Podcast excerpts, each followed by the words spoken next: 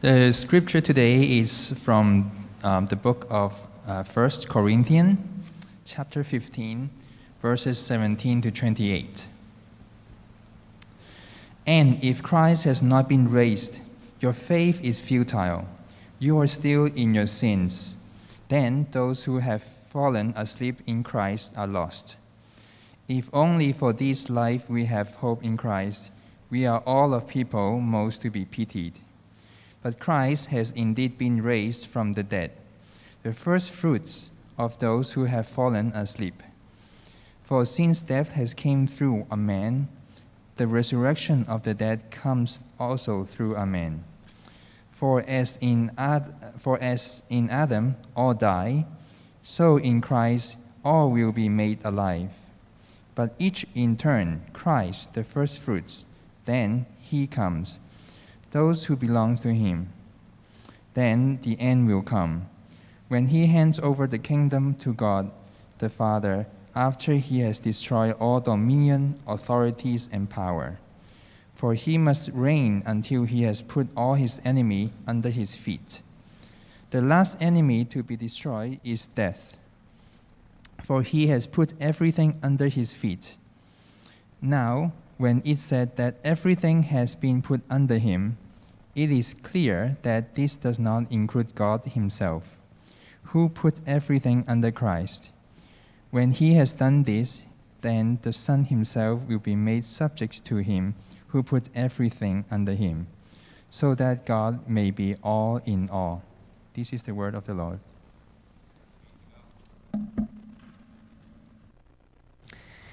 Thank you, Ernest. If you can, um, if you have your Bibles open, uh, do turn it to 1 Corinthians chapter 15.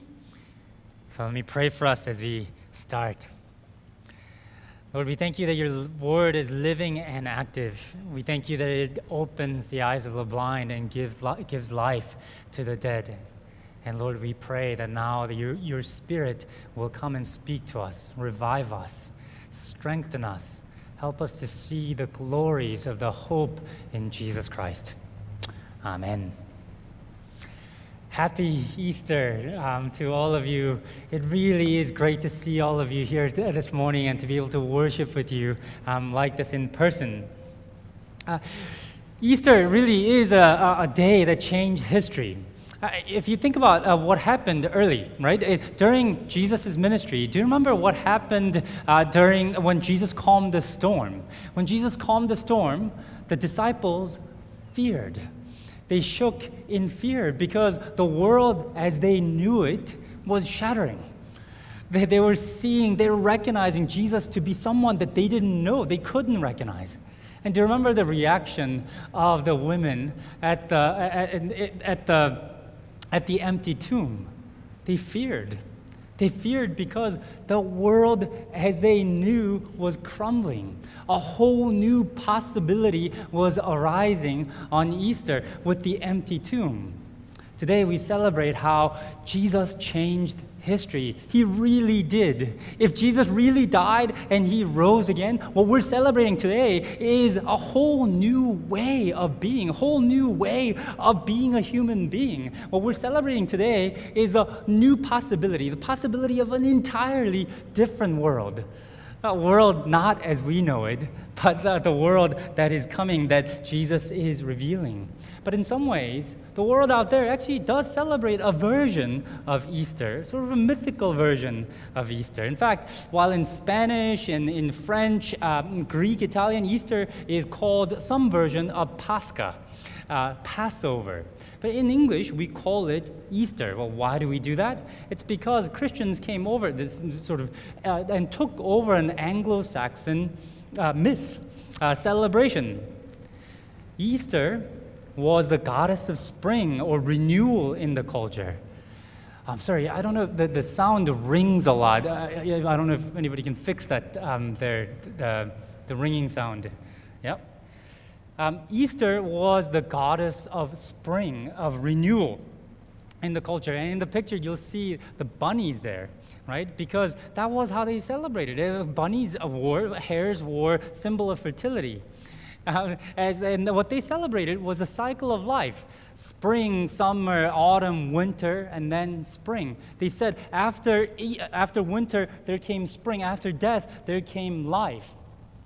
They were celebrating a circle of life, a pattern, natural pattern of life. But while Christians adopted uh, uh, the date and some of the symbolisms, our story is entirely different. It shouldn't be the same. It's not the same. The Bible says it's not, the world is not a cycle, and death is not part of the cycle. When you die, the Bible says you just die.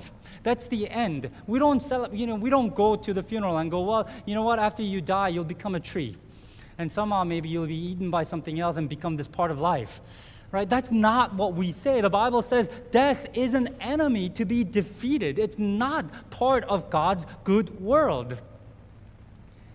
Death is an intrusion. Intrusion. Death came into the world and it doesn't belong in the world. And death came because sin came.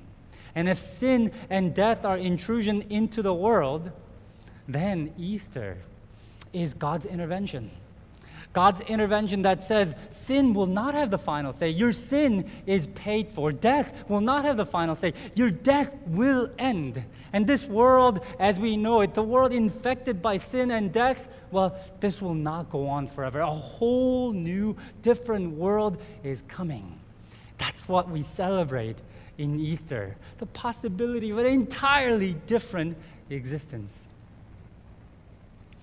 And Paul tells us if we live in that hope, we'll be the envy of the world. We'll have the honored places when Jesus comes back.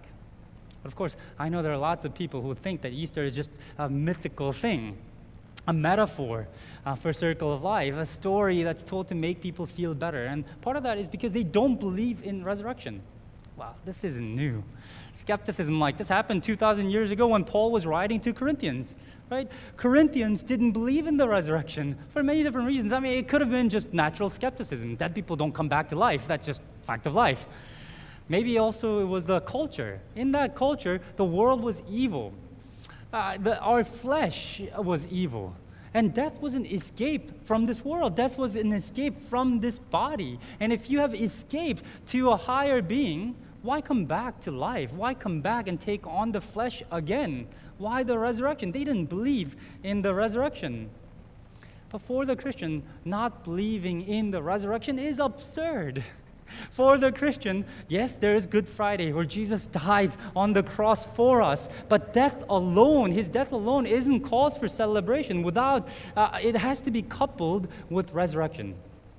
Because without it, Christianity doesn't make any sense. Take a look at verse 17 when he says, If Christ has not been raised, your faith is futile and you are still in your sins. Your faith in Jesus doesn't make any sense if there's not a resurrection because you are still in your sins. And the reverse of that then is true. If Jesus did rise again, if he really did, and only if he did, your sins are now forgiven.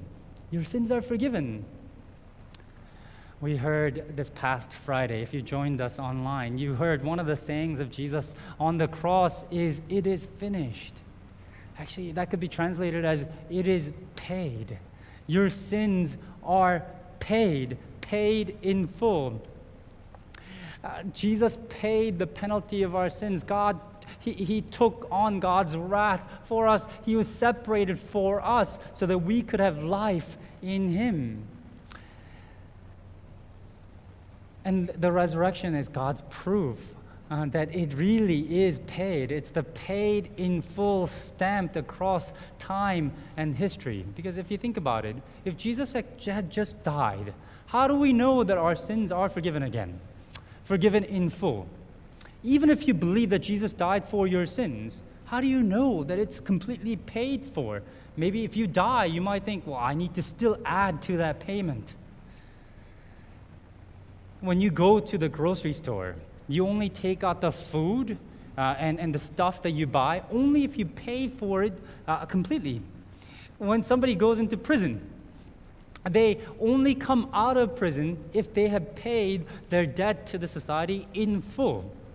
Their coming out is it, it, it's, it's, it's a receipt. It shows that it actually has been paid. You see, the resurrection proves that God sees Jesus' death as proof, as, as enough, the payment that is sufficient for all our sins on the cross. We know that because God raised him up on the third day.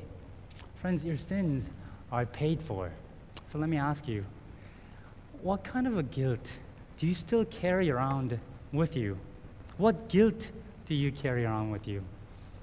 Maybe something you've done when you're a child stealing, lying, theft, hurting someone, adultery, abortion, premarital sex. We have, what have you failed in doing? What have you failed in doing that you know you should have done? Everyone carries around something. Philip Yancey writes in, this book, in that book, What's So Amazing About Grace? He tells us uh, a time in, the, in, in LA, in Los Angeles, there was a, a, a phone line, an apology sound off uh, telephone service where people could call in and apologize. It became kind of a confessional uh, for many people. He writes 200 anonymous callers con- contacted the service each day, each leaving 60 second uh, messages. Adultery is a common confession. Some callers confessed a crim- criminal act. A recovering alcoholic left a message I would like to apologize to all the people I hurt in my 18 years as an addict. And the phone rings on. He says, I just want to say I'm sorry, uh, sobs a young woman. She says she just caused an automobile accident in which five people died. I wish I could bring them back. And then Yancey writes, guilt exposes a longing for forgiveness. When we carry around this guilt, it exposes a longing for forgiveness. And friends, grace has come, forgiveness has come. This guilt that we've been carrying around, if you belong to Jesus, it dies with Jesus. It is paid, the price is paid. If, you, if you're united with Christ in his death, your, your, your, your, um, your uh, sins are paid for, and you'll also be united with him in his resurrection. No longer do you need to carry around that guilt. It's been paid for, and resurrection is God's way of saying, You are forgiven. If you come to Christ, you are forgiven, and this grace is yours. And Easter, that's the, that's the hope of Easter. And that's the good news of Easter. And it's good news for another reason. Take a look at how he goes on in verse 18. Then those who have fallen asleep in Christ are lost. But the reverse, is that, the reverse of that is true. Since Christ has risen, that they are alive. Death is defeated. About two weeks ago, I had to take the funeral for Phyllis. Phyllis, who died um, after six years of battling cancer. And in many ways, her story is tragic. She leaves behind a grieving family, husband, sisters, two young children, 11 and 9. I mean, much too young. And the story, in some ways, is very tragic. And if this world is all there is, if those who have fallen asleep in Christ are lost forever, well, that story is tragic.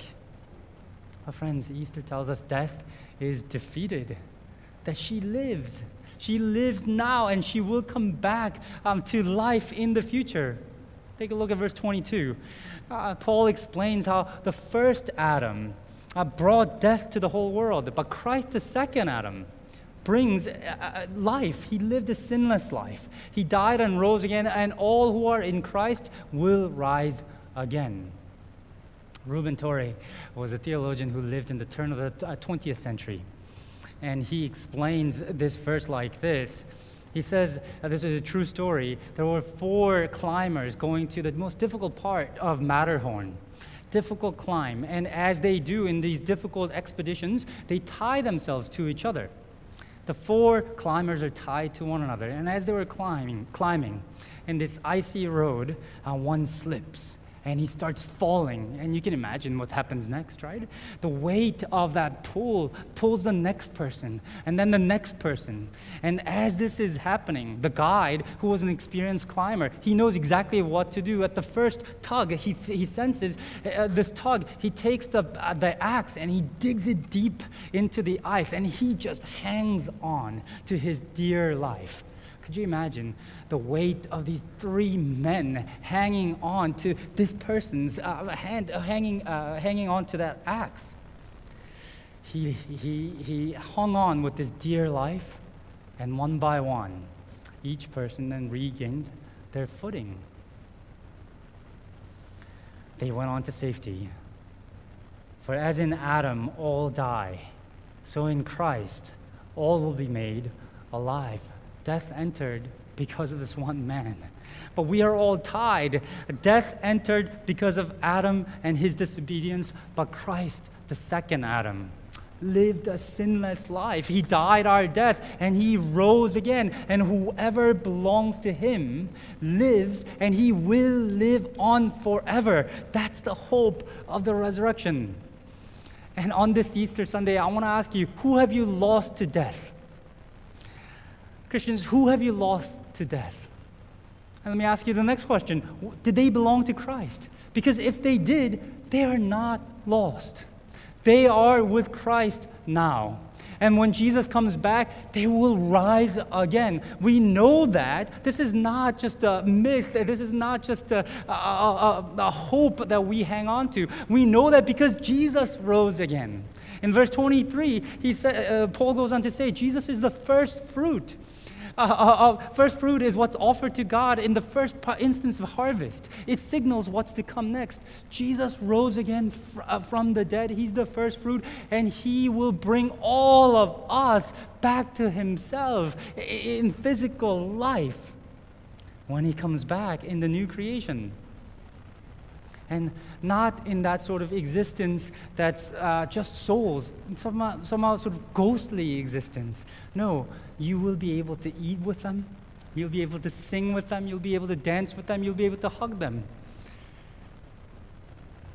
Phyllis, we will see again. Andis, we will see again. My cousin who died when he was 16, I will see him again. I, I look forward to that the joy of meeting him again. And that hope I can have because Jesus rose again from the dead.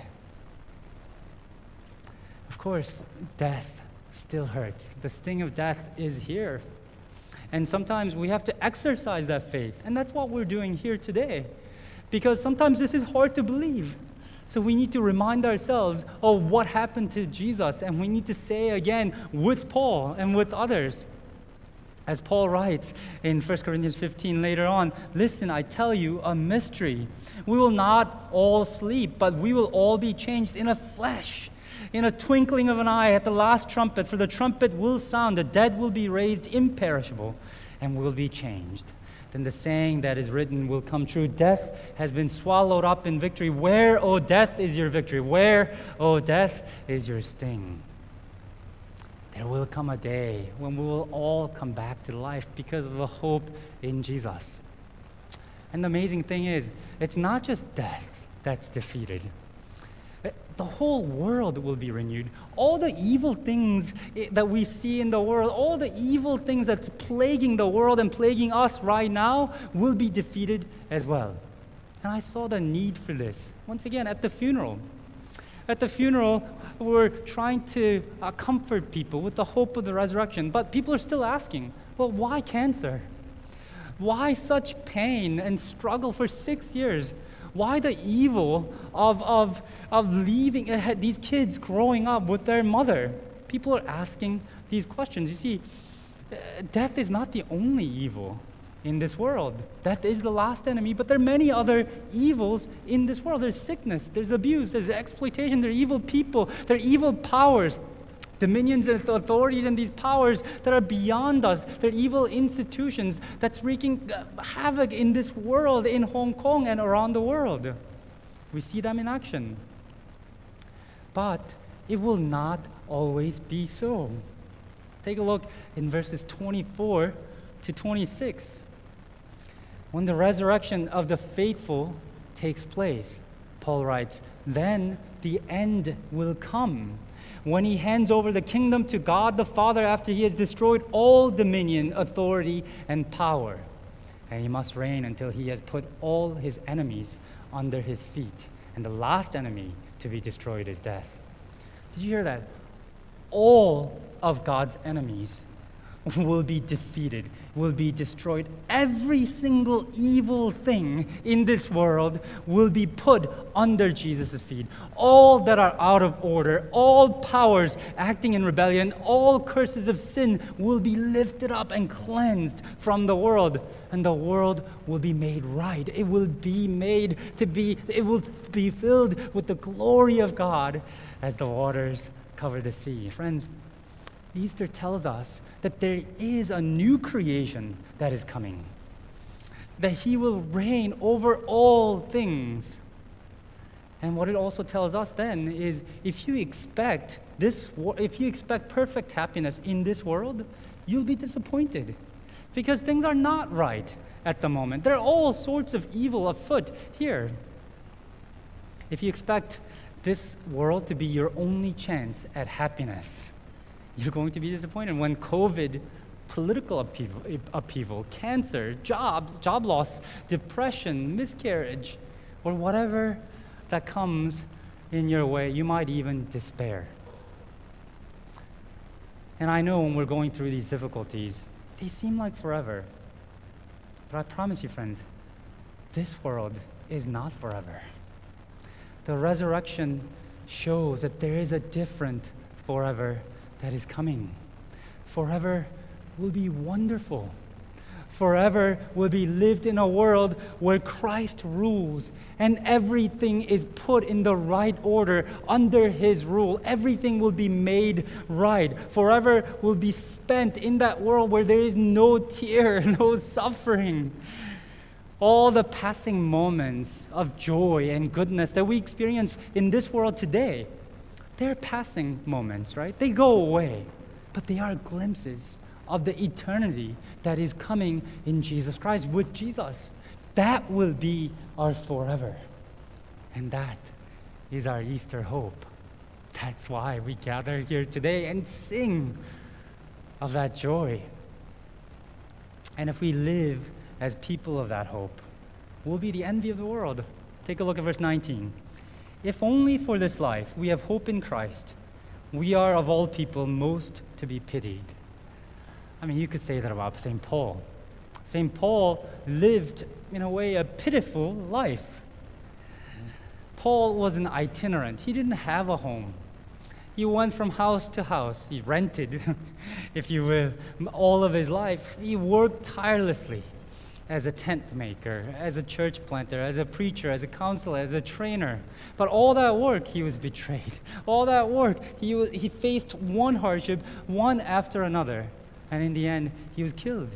He was martyred. And if this life is all there is, well, he lived a pitiful life. But of course, the resurrection shows and guarantees that we will all rise again, that new creation is coming, and St. Paul will have an honored place in the new creation. He will be the envy of the world. Remember Jesus his promise in Matthew 20, 16, the last will be first, and first will be last. Remember James and John as they were going, and uh, uh, as Jesus was heading to Jerusalem, they were arguing about who will sit next to Jesus on his left and right hand, who will have that power. And remember, Jesus doesn't say there won't be any order in the new creation. Instead, he says this whoever wants to become first, great among you, must become, must be your servant. And whoever wants to be first must be your slave, just as the Son of Man did not come to be served, but to serve, and to give his life as a ransom for many.